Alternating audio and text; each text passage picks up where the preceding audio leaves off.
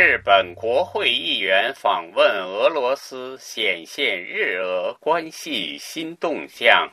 日本维新会议员铃木宗男于十月一日至五日访问俄罗斯，会见多名俄罗斯高官。他在俄罗斯发表。俄罗斯会胜，不会向乌克兰低头等言论，在日本国内接连遭到批评。铃木宗男现在是在野党日本维新会国会议员团副代表、参议院议员。他曾经是日本自民党的重要人物，曾在桥本内阁担任过大臣。在日俄外交中举足轻重。二零零零年四月，普京首次当选俄罗斯总统后，他作为小渊惠三首相的特使访问俄罗斯，与普京举行会谈。这是在二零零零年三月。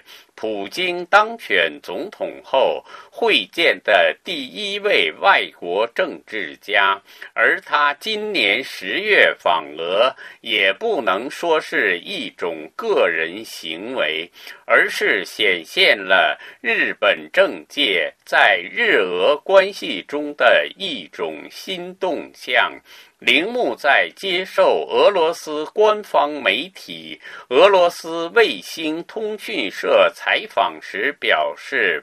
俄罗斯会赢，俄罗斯永远不会向乌克兰屈服，这里没有任何悬念。我对俄罗斯的未来有百分之百的信心，我相信并理解俄罗斯的未来，俄罗斯的明天。铃木宗男的一系列言行，实际得到了自民党内有很大。影响力的人物的支持。回国后的十月六日，他在关西电视台新闻跑手现场出演时，一上场他就接到了电话。他透露，打电话来的人是前首相森喜朗。他表示，森喜朗对他说：“你没有说错什么，日俄关系很重要。”森喜朗激励他说：“继续加油努力。”森喜朗是自民党中具有很大影响力的人物，曾是日本自民党大派阀森派的首领。二零零零年四月至二零零一年四月担任首相，他和普京个人关系密切。二零零零年四月，他就任首相后，选择俄罗斯作为首个出访地。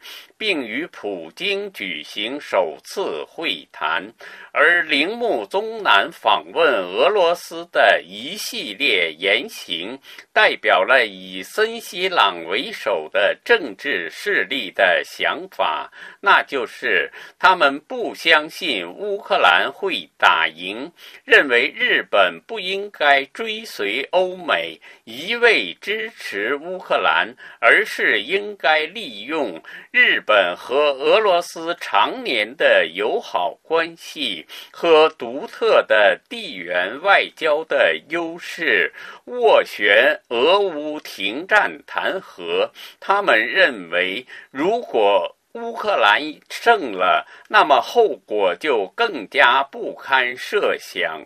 俄罗斯就会动用原子弹，那么作为俄罗斯的近邻。防御能力薄弱的日本就会比欧美受到更大的打击和损害，而普京方面也正在与日本国内的这种势力呼应。以上东京专栏由法广特约记者楚良一转播。